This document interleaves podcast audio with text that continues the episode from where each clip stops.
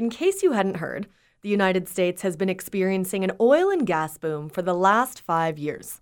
Drilling for oil in shale rock deep below the surface, fueling America's biggest oil boom in decades, and igniting an economic revival in America's heartland. As that TV clip suggests, the boom has helped the country's economic recovery and created thousands of jobs for people in states like North Dakota, Wyoming, and Texas. But although booms are often heralded for the economic opportunities they provide, they also have a darker side, as Wyoming Public Radio's Stephanie Joyce explains. It's almost 2 o'clock in the afternoon, and the lunch rush at the Depot restaurant in Douglas is just beginning to taper off. Even so, owner Linda York has to raise her voice to talk over the din of the remaining customers. It's very, very busy. We have a waiting list a lot of times at lunch and busy place. A waiting list for lunch in a tiny town in eastern Wyoming. York never imagined that kind of demand when she opened the restaurant four years ago. But as oil production has taken off in the surrounding areas, so has York's business. It's exciting, it's fun, and you know, it's no, I guess it's just the the way things are in this town now. There are lines at the gas stations and help wanted signs in windows. It's not North Dakota, but Douglas feels busy, bustling. That other B word, booming, you won't hear many people using it, including County Commissioner Jim Willox. We are definitely in an accelerated growth period. We definitely are seeing increased employment, increased tax revenue, you know, uh, impacts on housing, employment. But a boom? Willox would rather you didn't call it that.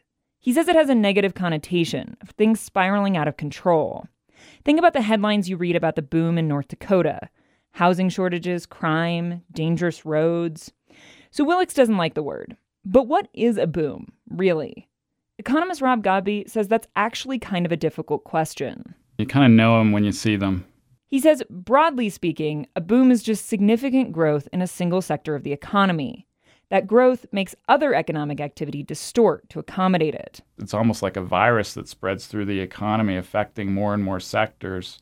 In small economies, the effect is magnified. Converse County, which includes Douglas, is home to just 14,000 people, and its economy has traditionally been coal mining and agriculture. But these days, it's clear that oil is the new economic driver. From the huge trucks carrying water and sand for fracking to the overflowing RV parks. Godby says most people think of booms bringing an influx of new people and new capital.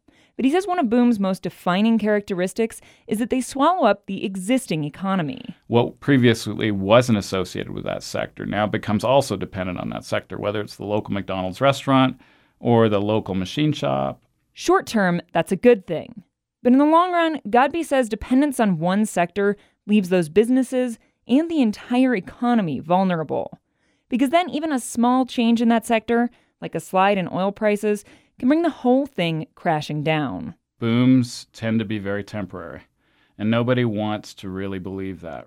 Which might be part of the reason people like Jim Willox don't like the word. He wants Converse County to prosper in perpetuity, not just for a little while. People in Converse County remember the 80s when things were not good. And we know that we're in a pretty good time period now. And neither extreme is where we want to spend very long time, but we're here, so we deal with it.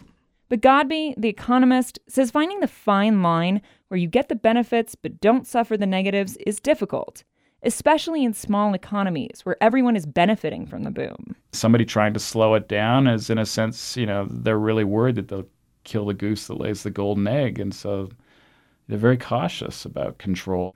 And Godby says it's that tension that keeps the cycle going over and over. It's the reason those bumper stickers exist. Please, Lord, Give us another boom. We promise we won't waste it this time. For Inside Energy, I'm Stephanie Joyce.